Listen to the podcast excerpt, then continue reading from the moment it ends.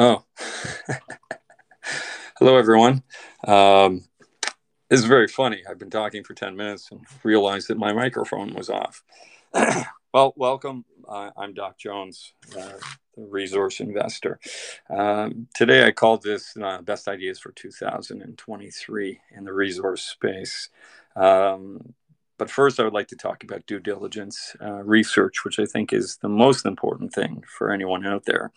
I'd like to start off by saying due, dil- due diligence is not Twitter, it is not uh, Stockhouse or uh, uh YouTube or whatnot. Um, just because you read something out there on one of these anonymous forums, or even from someone who's not anonymous, like a newsletter writer, you should not take that as gospel. Have a healthy skepticism right? Have a healthy skepticism about the things I say. Use it as a starting point, right? It's a starting point for you to delve deeper. Uh, there's multiple steps that should be taken before that first dollar of capital is is committed to any investment. So I'm going to go over a few things. Maybe some of you know this, some of you don't, but bear with me.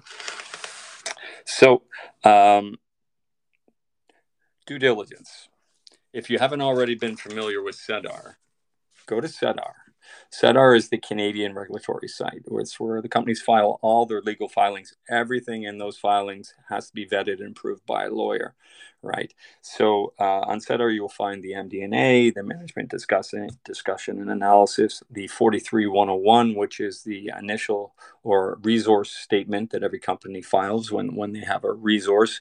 And within that 43101, you will also find the assumptions they use, such as the cutoff grade, which is very important because in some cases you will find the cutoff grade is too high, meaning that the um, they're using a, a cutoff grade which uh, doesn't suit the current and projected commodity and environment. So there, it's inflated the size of the resource.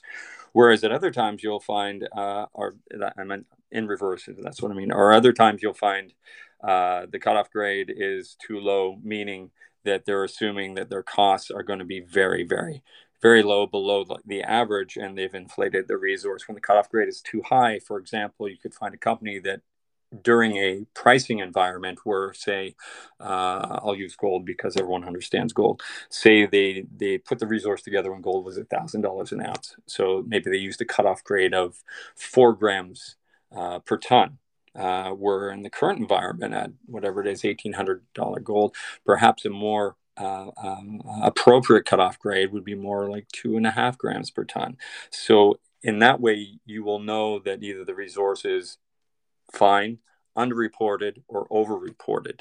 Uh, and from there, you can make your own analysis about what the company is worth or their resource is worth. Um, you know, on SEDAR, you also find a PEA, the uh, pre-feasibility study, the feasibility study, and within those, you'll find the assumptions that they use for cost, uh, mining method, all, all, the things that you need um, that you need to to uh, determine the actual value of a company. Uh, uh, also, uh, what's really great is let's say that there's a company that has taken over a Brownsfield operation, and that mine was owned by some operator a decade or two decades ago. Um, that as yet has gone either is bankrupt or has been just uh, taken over. You will find those filings there too. So that's where Google comes in handy. You can Google the name of the mine and you can find out who owned it before and then go to SEDAR and find their filings. And that way you can know what work was actually done at the mine or on the property before this company uh, uh, got a hold of it because not all companies are forthright about that. For example, two years ago, there's a gold company in Ontario that had this property where they said it's uh, it has 500,000 ounces historical, about 20 grams per ton. Uh, hasn't seen any work since like 1940 or something like that. That's when the resource was done. Uh, so through using Google and finding out the name of the prior owner of this property, which uh, I believe went bankrupt in 2010, uh, I found out they actually did drill it because also in SEDAR all their news releases for their drilling and uh, press releases are also on SEDAR. So I found out that prior company had owned this property and had drilled it and was unable to confirm the historical resource that this company was touting out there in the market that they have, you know, 500,000 ounces at 20 grams per ton open for expansion, which was completely fictitious. And that company has since pretty much gone to zero um, as people became aware of that. Uh, but you always want to be ahead of the curve and be aware of these things before anyone else because that's how you make your money in investing by by by knowing knowing what it is and what it what the news means before anyone else is able to assess it and put it into a model right? Uh, another great resource is linkedin you know you can go and check uh, the c suite the names of the people in the c suite where did they work before? What's their experience? Have they always been in mining or did they were they selling used cars up until six months ago? That might be something that influences the decision whether you want to give them your hard-earned dollars. Um, there's also uh, in, in junior mining, small companies under 100 million uh, market cap. It's fairly easy to to get a hold of the company and have some direct communication with them.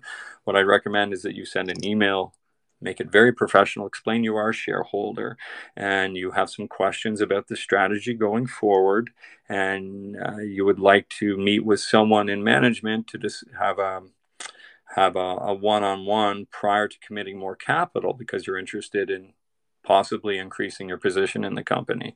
It's a it's a very good strategy because when you talk to an actual person at the company face to face, you may glean more information or a greater understanding than what you find just in a presentation or in a uh, in a corporate presentation. Um, newsletter writers can be a good source. Uh, uh, some of them, there are good ones and bad ones. Uh, but again, remember everyone's biased, right? Um, so, uh, you know, there are a few good ones out there. I'm not going to make any recommendations here, but just do, do your research. Um, yeah. Understanding geology. It's very important if you're going to invest in mining. You don't have to have a PhD, but you do need to have a basic working knowledge, such as different ore types, oxide, sulfide, refractory, and know the associated capex with each of those and the associated recoveries that you should expect. Um, you know, oxide, very very cheap to set up a heap leach pad and a, and, a, and a mill to do some crushing and grinding. You know, under 200 million, you can be producing 100,000 ounces a year um, uh, with a pretty uh, robust margin. Whereas refractory uh, recoveries are really terrible.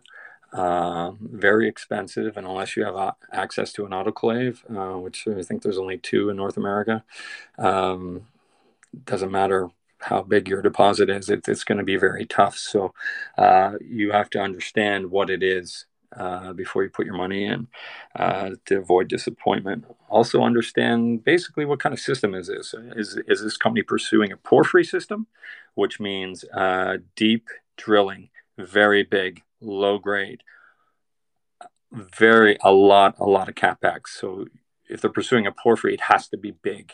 It has to be decent grade, like Filo, for example, or else it won't work. Because uh, with a porphyry, you have to have a major. You have to have someone come in who's going to put in a billion dollars of capex or two billion. So uh, those projects get killed pretty quickly. Um, uh, you know, is it a VMS system? VMSs tend to be uh, high grade but low tonnage compared to porphyry. You know, the average VMS is three to 10 million tons. There are ones that are much larger, but in general, you know, three to 10 million tons at, at very high grade. Um, uh, as well as it is it an epithermal system, uh, like narrow, narrow vein mining. You know, all those things will have associated costs with it. Um, yeah, and understanding the macro. You know, the getting the macro right is about 90, 95% of making profits in the resource and sector. You know, knowing what tailwinds and headwinds are in your in the commodity that you choose to invest in. you know, right now we have the energy transition, so there's uh, there's a lot of tailwinds associated with that, both on the supply and the demand side. Um, I'll give you an example of what what is a, a headwind. For example, oil and gas industry moving towards electrification in the future is going to diminish the demand for oil and gas. A tailwind is governments are putting up barriers to limit drilling, therefore, the production needed to satisfy demand in the future will not be there, which is bullish for price. So you have to weigh both the tailwinds and the headwinds and decide uh, what's the outcome. Uh, jurisdiction is very important. Uh, we've seen lately in some jurisdictions the nationalization of assets. So you want to be in, in a in a tier one jurisdiction where the rule of law and the ownership is is pretty much set in stone. Like Canada is a great jurisdiction to work in. Um, infrastructure is it close to power, roads, water? These things are very important. Um, that, that'll also dictate drilling cost. For example, there's uh, there are projects up north that it's a thousand dollars a meter to drill because they have to helicopter in. Uh, whereas um, in Spain and areas of Spain, the drilling cost is you know 150 euros a meter um, because you also have you're right off the highway next to uh, towns um, yeah power water everything's there you know capital structure you know how many shares are out how many warrants options what are they priced at treasury how many hard how, what's the hard dollars and what's the flow through they have? In canada if the company has flow through dollars they have to spend them on exploration within a set amount of time which also will inform you about the news flow that is coming too because if they have to spend the money then you can pretty much in most cases guarantee that they're going to use use it for that. Um, another thing is what, what is the cost going to be to define a deposit right? If it's narrow veins uh, that are splaying out and fractured all over the place, they got to the drill density has to be very close together to put a deposit together.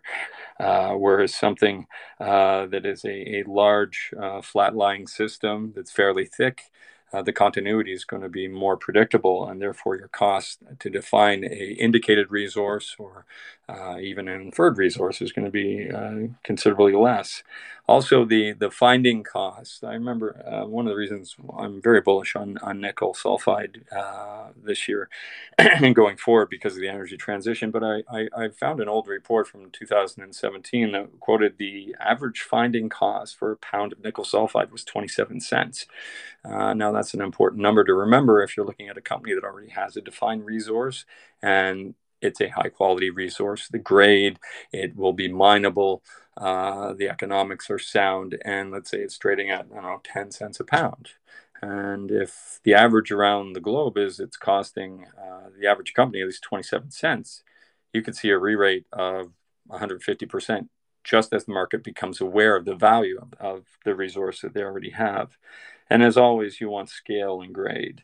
Uh, I can't remember one of those uh, famous guys. I think Rick Rule or one of those guys is quoted as saying, you know, a, a, a small mine has just as many problems as a large mine, but in a small mine, your the ability to fix these problems because of the limited amount of uh, resources the company has becomes greater and it's higher risk. Uh, so those, those are things to think about. So that's kind of due diligence. So, anyways, uh, this is all just my opinion. Uh, none of this is, uh, I would say, making uh, making investing advice. Treat this as kind of an educational journey. Now, what I'm looking at here for 2023 is the energy transition.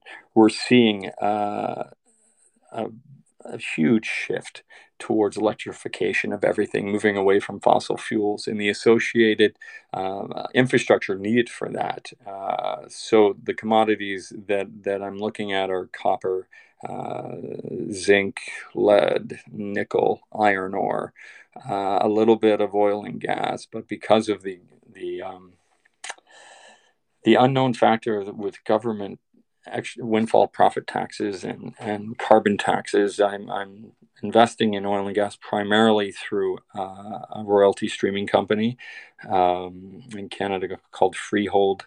Uh, oil and gas royalties uh, because the margins are exceptional and they don't bear any of the risk of, of drilling because they get a, uh, a royalty on every barrel or MCF that is produced. And they have the ge- geographical diversification by having land holdings across North America, including the United States. So they also are insulated from the price discrepancy, discrepancy that a Canadian producer will experience compared to the US counterpoints parts or, or vice versa. Uh, and also the, the major cost there is just their administrative. Uh, you know, they're not uh, they don't have a uh, have to run pipelines and employ drill crews or whatnot. So um, that, that that's that to me is a is, is a good business because their ability to pay their distrib- distribution, which is about eight percent right now, the yield on that uh, they can maintain. Uh, that eight percent yield uh, at current prices uh, down to about forty five dollars a barrel. So, so that's that that's that's what I'm looking at as far as oil and gas. Now, um, where I tend to excel is uh, companies that have a resource, so I can put some economics on it, an NPV, uh, or do a uh, peer comparison. So my my two two largest holdings, and also my my two uh, most uh, conviction is uh, Emerita Resources and Magna Mining in Sudbury. Uh, both for different reasons. Uh, Magna Mining is a, um, uh, a nickel development company in Sudbury. Uh, they recently acquired the Crean Hill mine, uh, and it was very interesting because most people didn't understand what it was until they put out the 43101. Um, so uh, the market had priced in that maybe that the resource there was about 3 million tons at about 3%, nickel equivalent. Uh, what they came out was um, 32 million tons of indicated 14 and a half underground at over 2% and uh, 16.5 open pit open pitable at a little over 1% nickel equivalent which is very good grades um, and currently uh, those who've been following have seen that the uh, the underlying price or market cap of the company has uh, risen, um, I think 150%, 200% since I first started uh, talking about it and putting out my due diligence. So basically, right now, if, if you, there's many ways to do peer comparisons here. For example, Talon Metals uh, is a direct peer comparison. They're valued at uh, about 56 cents per nickel equivalent pound. Um, right now, uh, Magna today's market cap is being valued at 11 cents per nickel equivalent pound. Uh, also, Azure Chalice in Australia getting 48 cents, uh, 34, 37 cents a pound. So the average of those three peers is about 46 cents per pound. So just on a pure comparison, you could get a three to four x uplift just on that. Um, now, recently they started announcing the drill results. Uh, I'm sure some of you have seen that. Uh, these wide intersections of high grade nickel, copper, and PGMs. Um, it's, yeah, it's pretty sensational. So that resource is going to grow. And they already have a permitted mill. Uh, both mines are, are permitted, the Shakespeare and the Crean Hill, and there's going to be a lot of synergies between the two. They also have the option of doing toll milling. Uh, initially, which is really great because that limits your dilution going going forward. I, I, I spoke with the company uh, numerous times, and I think it's very possible that they will be able to toll milling between a thousand to two thousand tons a day uh, from Crean Hill at, and the CEO has said likely at uh, the underground uh, resource grade or better, which is about 2.2.07 percent nickel equivalent. So I've run my own numbers on a, using a 2% nickel equivalent and hitting the middle of the projected tolling of uh, 1,500 tons a day. So using a 10% or $10 nickel uh, price, which now it's about 12, 1250, just to keep it a little conservative. So if you do 1,500 tons, 365 days a year, that's 44 pounds per ton at ten dollars uh, USD per pound, uh, you get a seven, say seventy five percent recoverable uh, metal uh, at about a fifty percent margin that will generate them uh, ninety million in free cash flow US dollars or 122 million Canadian annually. Now, what's important about that is that it'll only cost them probably about 30 million to start tolling, uh, to put in a ramp and, and do the necessary work. So uh, they could toll, do a toll milling agreement for you know three, four years, and then the cash flow from that, the mine, uh, the tolling capex will be paid out in three, four months, and then they can use that cash to finance building the Shakespeare mill, which is a 4,500 ton uh, uh, a day mill. Uh, the capex is, is, about 250 million Canadian.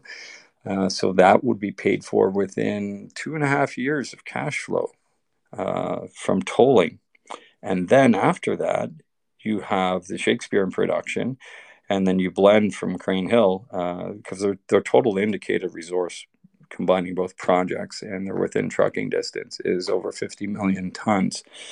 So by blending, the grade will come down, but your costs are going to decrease drastically because now you're you're running it through your own mill. You're not paying the tolling charges. So you'll get enough uplift on margin. Your payable metals will probably increase because um, much like I don't know, some of you are familiar with Wallbridge, but if you remember Wallbridge before they started pursuing uh, uh, they had put the broken hammer deposit in, in production in uh, Sudbury. And what they did, they were tolling it. And then they had the operator put in uh, gravity tables uh, to capture more of the PGMs. So the recoveries they put in, I think it was three or four gravity tables. It cost them about six hundred thousand to do that and their PGM recoveries went from 50% to 70%. So if you look at the material that um, that uh, Magna has, and if you look at it from a tolling, okay, tolling they're going to recover a blended 75% of the nickel, copper, and PGMs. PGMs will be the lowest recovery, probably around 50, 55%. But uh, the, the grades that they're pulling out of there, you're looking at, you know, four grams per ton, five grams per ton on average. So if, if they can capture another gram or two grams of the PGMs when they have their own mill, you're looking at adding what, another hundred dollars a ton right to the bottom line, on top of the the gain that you get from running it through your own mill. Uh, so then it, it's the economics are just pretty astounding when you look at it uh, three years out you know, within 12 months, they're tolling.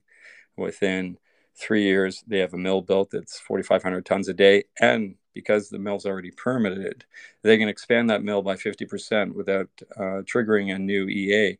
Uh, environmental assessment per- permit, so they can go up to 67, uh, 6750 tons per day. So you're looking at that. That would take probably a year to 18 months to do that. So in the end, you're looking at a company that four years from now will be generating potentially using a $10 flat nickel equivalent price about 450 500 million in free cash flow. And they're going to start beginning generating cash flow close to around 75 100 million about a year from now which preserves the capital structure which keeps mitigates and pretty much ends any future dilution. They could potentially do this without issuing any more shares because after this private placement closes that they did uh, at a dollar eighty one. Uh, was a charity flow through, so there's a premium on that. Uh, they'll have 22 million in the bank after they pay associated costs and, and a few other things. Um, but yeah, yeah, like that's to me that that's amazing. That that that because the, the, the, team there, they're, they're the old FNX team, right? FNX mining uh, nickel in uh, Sudbury was started, uh, Terry MacGibbon, um, 50, about a $50 million market cap. And within eight years, that company was valued at $3 billion at its height and was taken out at 1.6 billion. Uh, at a takeout price. Now that's that's like 12 years ago. So inflation adjusted, that's what about three billion today the takeout? Um, and they did it only tolling because they they couldn't get a permit for a mill. Uh, so that's that's what makes shakespeare so valuable. Uh, as well, the Shakespeare resource is going to grow because they did the drilling last year. Most people weren't following the story. Uh, there's the gap zone between the two pits, and they were pulling out decent mineralization there. And the CEO has said in a call that when we do an updated resource on Shakespeare, you're going to see that grow because the gap zones have filled in. So those two pits are going to connect. Um, so that's pretty exciting. So, yeah, uh, Magna is definitely uh, uh, one of my top choices because also the, the the macro for nickel sulfide that's what you need for batteries and you've got all these battery plants being built. You have uh, stocks on the LME down uh, 80% below the five year average. Um, uh, the uh, demand picture that has been slated for the next five years that will go from uh, consuming uh, 3 million tons a year to 6 million tons. Um, there's also uh, off LME pricing currently is at a substantial premium uh, for delivery. And people I know at Glencore have said that Glencore's thinking about starting their own exchange to price and trade the metal outside of the LME, which is owned by China, by a Chinese company. Um, so that's very fascinating too. Uh, as well as the United States only has one producing nickel mine uh, that is slated to go uh, run out of ore in 2025. now, also uh, in the critical metal space in general, you are seeing governments give free money to companies. To get them into production and move them along. You have, for example, there's the Eurozone that has a $3.2 billion fund for critical metals and smelting uh, in the Iberian Pyrite Belt of Spain. You have the US DoD with a $700 million grant where they give you free money. They gave Talon Metals $126 million. Uh, you also have uh, Canada, the crit- critical metals tax credit, where you can raise money at a 65% premium for uh, charity flow through, as well as the Canadian government is looking to put together a grant fund as well to uh, rival the United States. Uh, as well as uh, just, I think it was yesterday, the Saudi Arabia has put together a $3 billion sovereign, sovereign wealth fund to invest in critical metal mining and they also have uh, separately made an investment of a, uh, I think it was 100 and, 120 million in Ivanhoe Electric.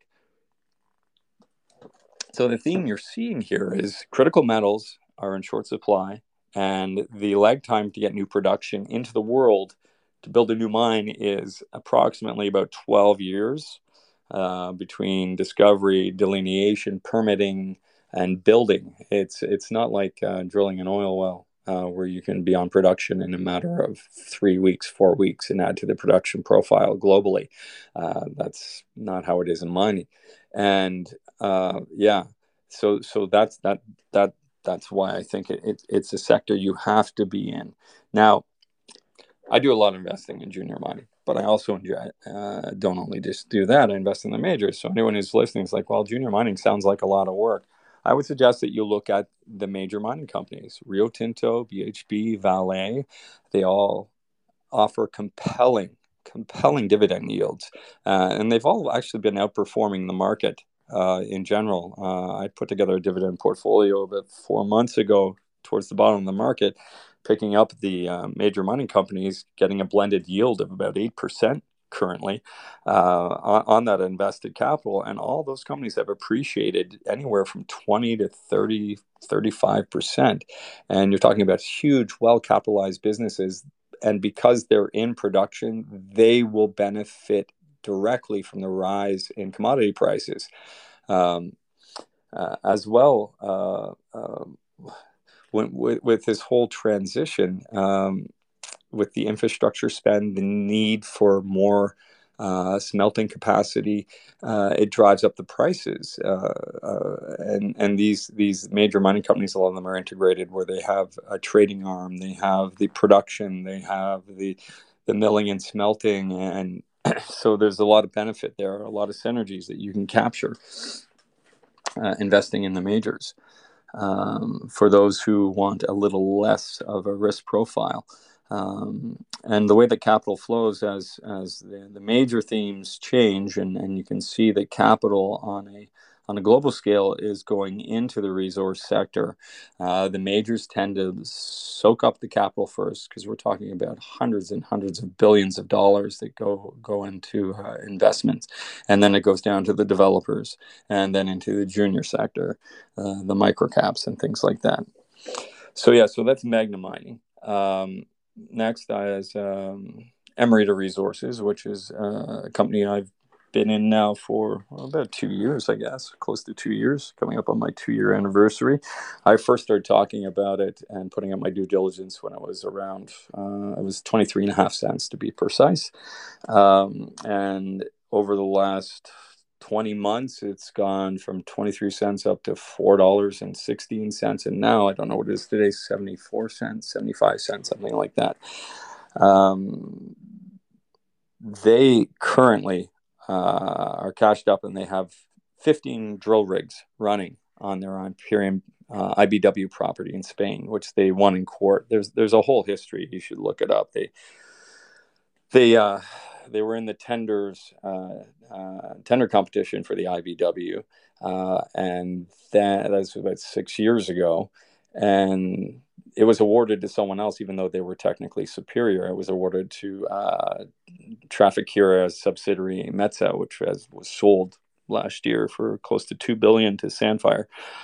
But they challenged it and they went to court, and it took five years in court, and then they won it uh, two years ago.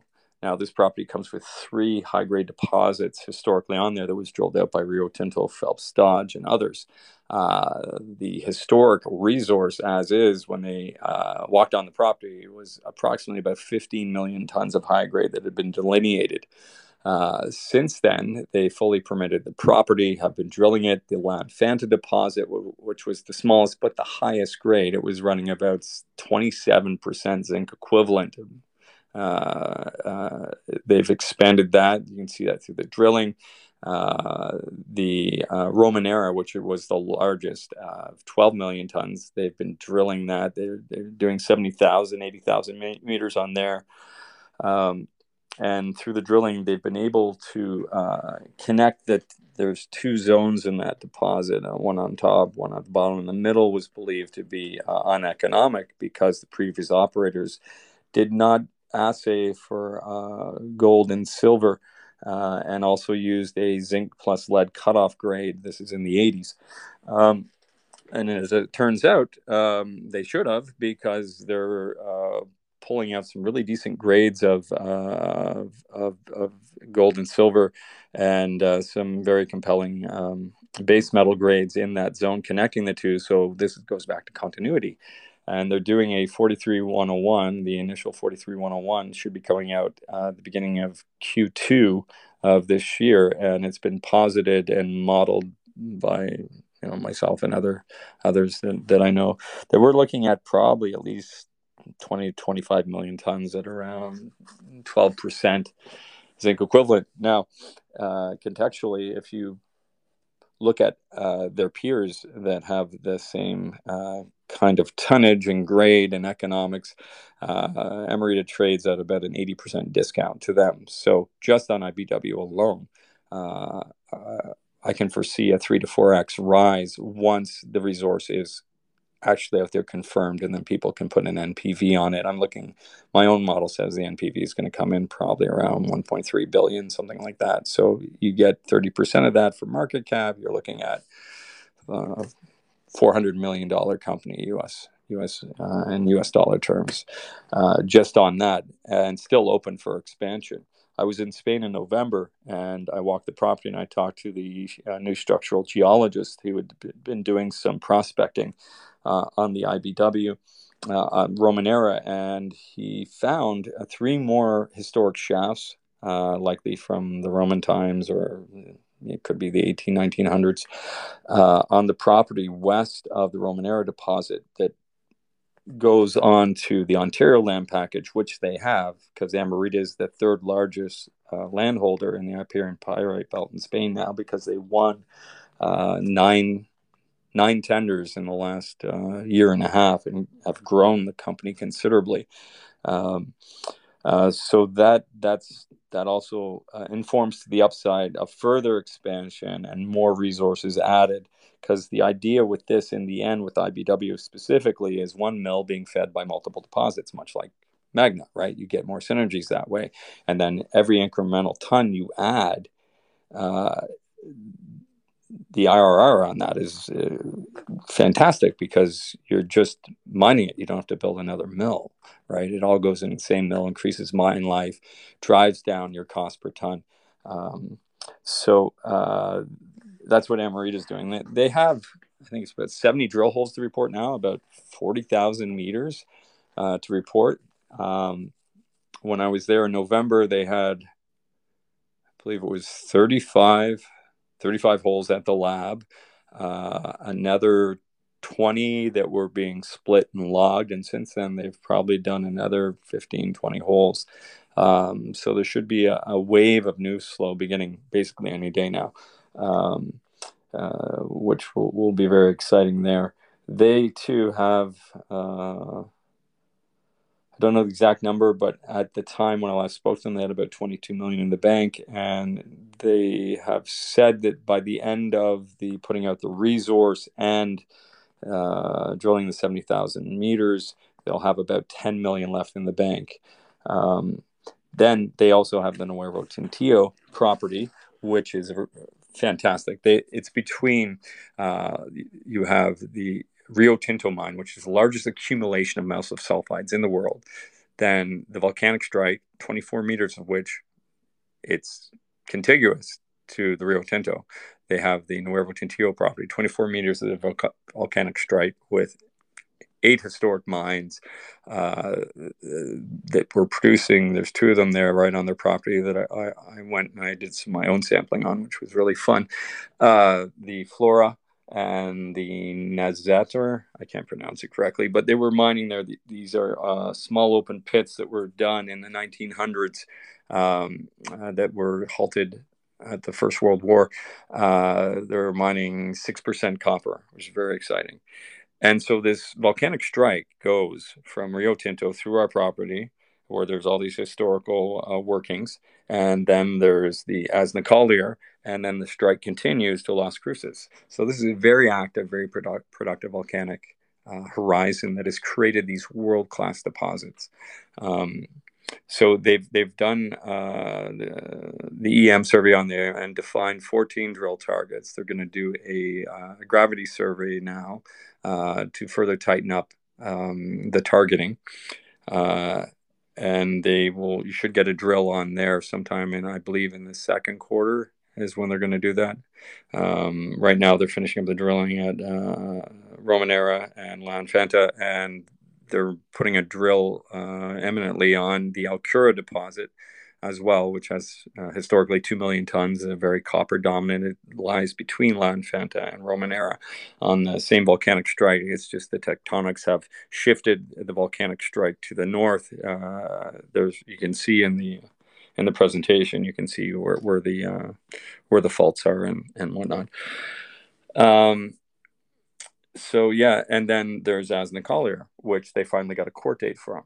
Now, uh, I I had originally thought it would be sooner, but it's not till 2025 now. So that premium that was in there that brought us up to the over four dollars had been backed out. As the Collier, as some of you know and don't know, is a um, a tender that's being disputed because of um, corruption and uh, lots of criminal activity. Where Emerita was the only qualified bidder, and yet it was awarded to uh, another company. Now, uh, where it stands is there's a judge, uh, 16 people the judge named, the courtroom named, a date, which is in 2025.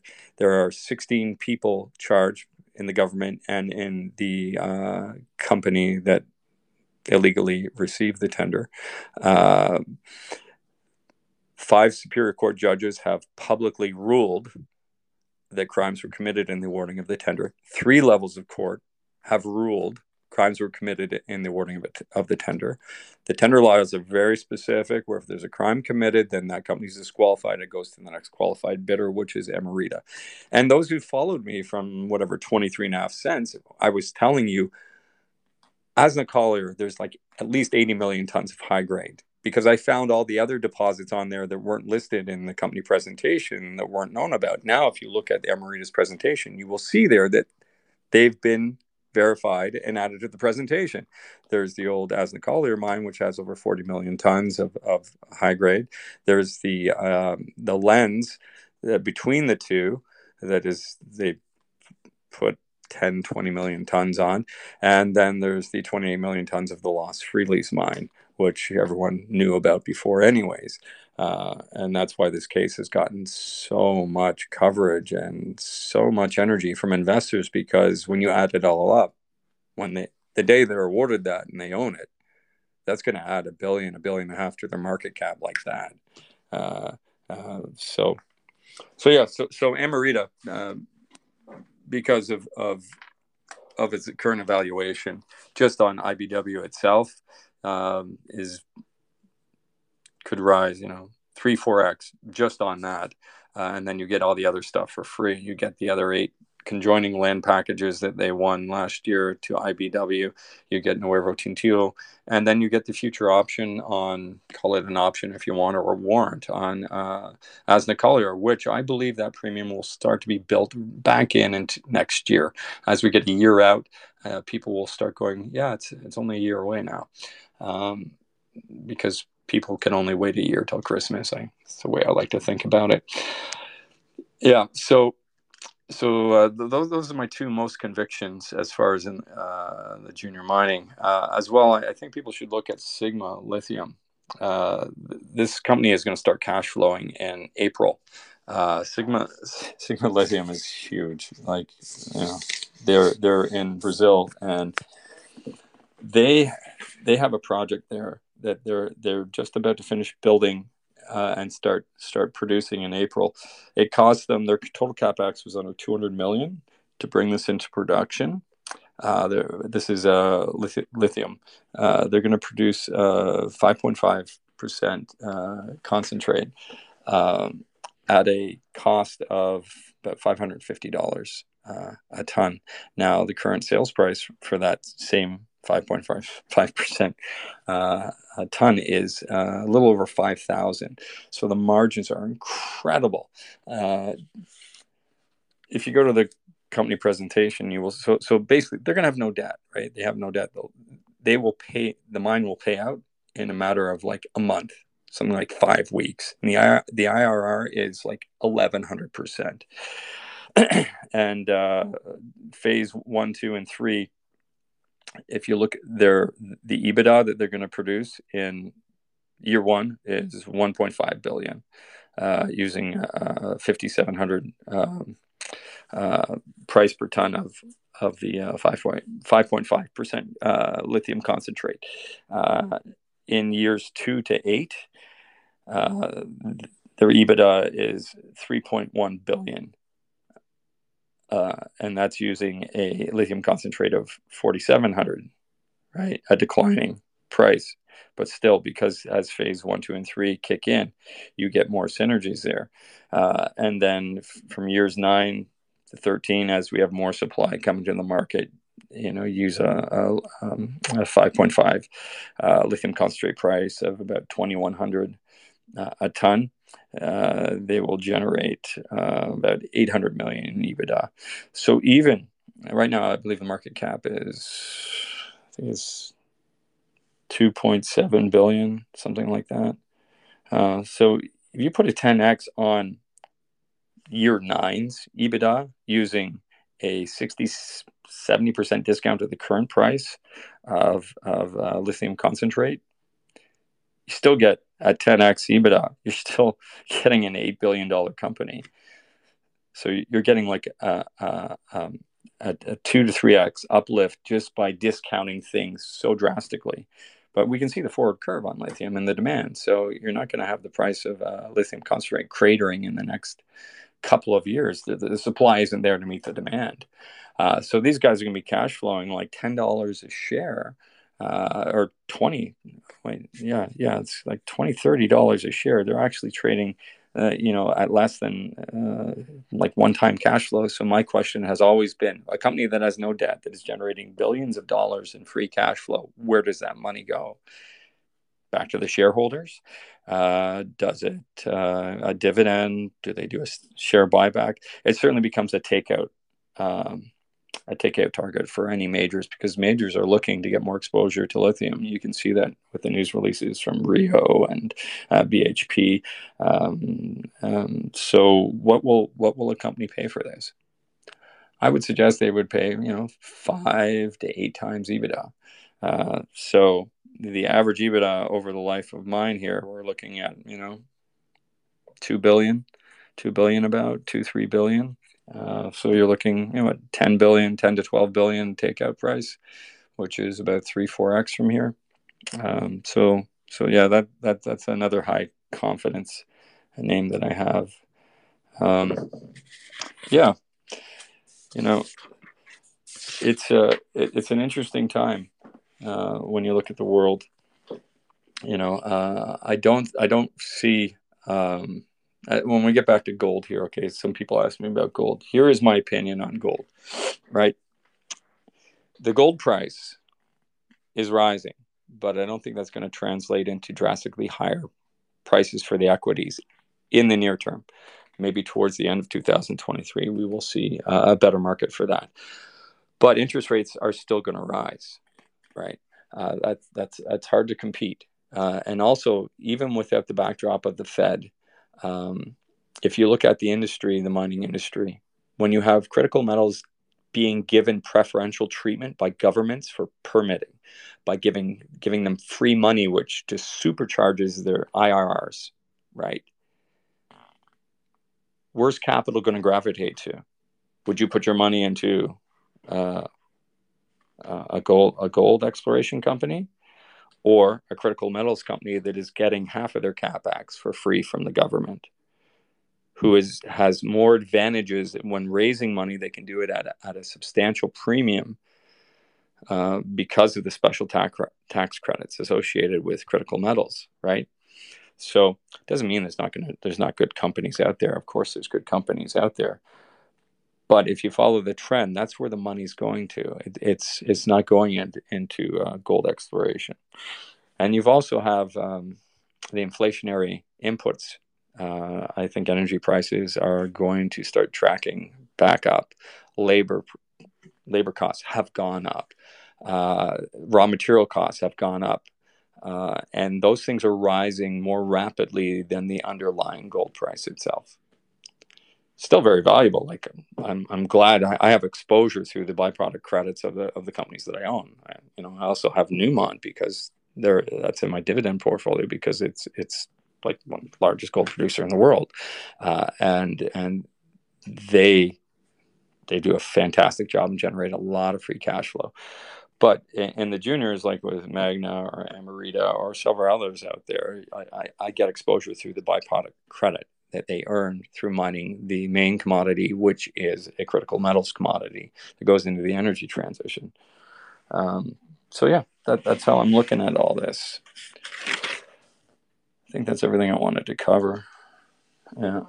Um, oh, there's uh, some interesting news came out today. If you're if you want to look at uh, Osisko Metals, they put out some really nice intercepts uh, at their uh, point, uh, Pine Point project.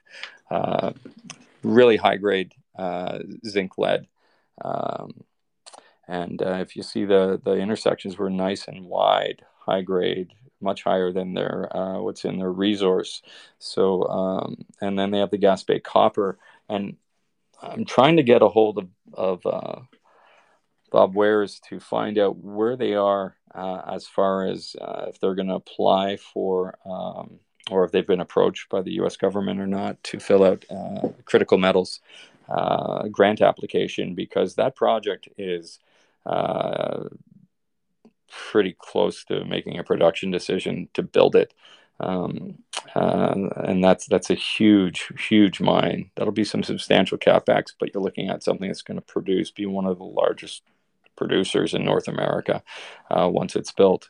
Uh, that's a good one to look at too, especially at this price. I think it's at 20 cents today, which, uh, you know, um, again, price means nothing, right? I could say something's 10 cents or $10. How do you know if it's cheap or not? Look at the market cap, see what each share represents in percentage of ownership. Uh, uh, just uh, to go on a little tangent there, you know, I'd much rather own a company that's ten dollars a share uh, that only has a million shares out than a company that has at a dollar a share that has a billion shares out. Right? It's all about what is the the the market cap and of course the enterprise value but most juniors don't carry debt so that's why i don't really talk about enterprise value um, um, yeah yeah so so so look look at the evaluations a, a, good way to look at that is through you know uh, if, if if they're at a stage where you can run an economic model on the npv or or the net asset value or the potential cash flow that they will be generating uh, that's a good way to do it. Or there's also the uh, the pure comps of you know what are other people getting for these same quality of, of ounces or pounds per pound, how many dollars or cents uh, per ounce or pound. That's a good way to give you an idea of whether or not is it fair valued, overvalued, or undervalued. Um, yeah. So I, I think I think that's it. I think that's all I'm going to say right now. Uh, I'm going to make a few book recommendations for people who want to learn a little bit more about the mining industry and for your own self awareness and sense of security when you're making investment decisions. Okay, there's a book uh, called Mining Economics Explained. It's by Craig Hutton. It's it's it's it's billed as a guide for boards, executive managers, and investors. It's really great. It it, it really hammers home how to understand the economics of mining. Um, there's also Mining Explained by the Northern Miner. It's uh, a layperson's guide to mining, 11th edition. Basic geology, prospecting, sampling, and drilling, mining methods, metals markets, investing in mining glossary, and much more. That's a good one. And of course, there's uh, Mineral Exploration and Mining Essentials by Robert Stevens. That's a fantastic book of just understanding uh, geology and different systems. Um, there's also for people who are a little bit more advanced after that, you can get Ore Deposits Geology by John Riley Ridley. Um, it's basically a, t- a graduate textbook, but you can get it off of Amazon. Um, yeah, so go forth and prosper, uh, everyone out there, and in the universe out there on Twitter or whatnot. But again, again, Twitter, Stockhouse CEO, YouTube, and all that is not due diligence in line. It's a starting point. Everyone's going to have a bias, positively or negatively. Use it as use these things that you come across. You see a post from someone, or, or myself, for instance, where, where I say X plus Y equals Z. Uh, don't run out and buy the stock. Do do the homework and go, does that make sense? Right?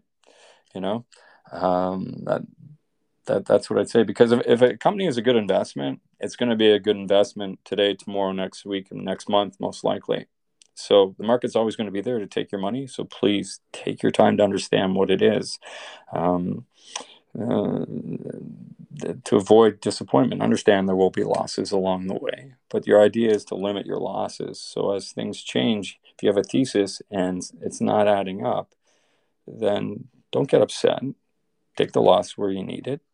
Use that for rationalizing your tax liability at the end of the year. Um, and when when things are being proved up in your thesis, regardless of what's going on in the price, stay true to your thesis because if your thesis is correct, eventually value will be realized. Personally, my investment horizon generally is two to four years. You know, that's how I've made pretty much all my 10 baggers have come in that time frame. And within that time frame, they've always decreased by at least 50% at some point from whatever price they were at, right? Maybe they went from a dollar to two dollars and they came back to a dollar. I bought it at two dollars and then immediately went to a dollar before going to ten. Um, yeah, that's it. Thank you everyone for your time. I hope uh, you found some benefit in this, and uh, feel free to reach out to me if you want. Uh, again, Stock Jones, the resource investor. Uh, I don't work for anyone. No one pays me for any of the coverage, if you want to call it. I do. I just post about the stuff I'm investing in and, and why. And uh, that's it. Thank you.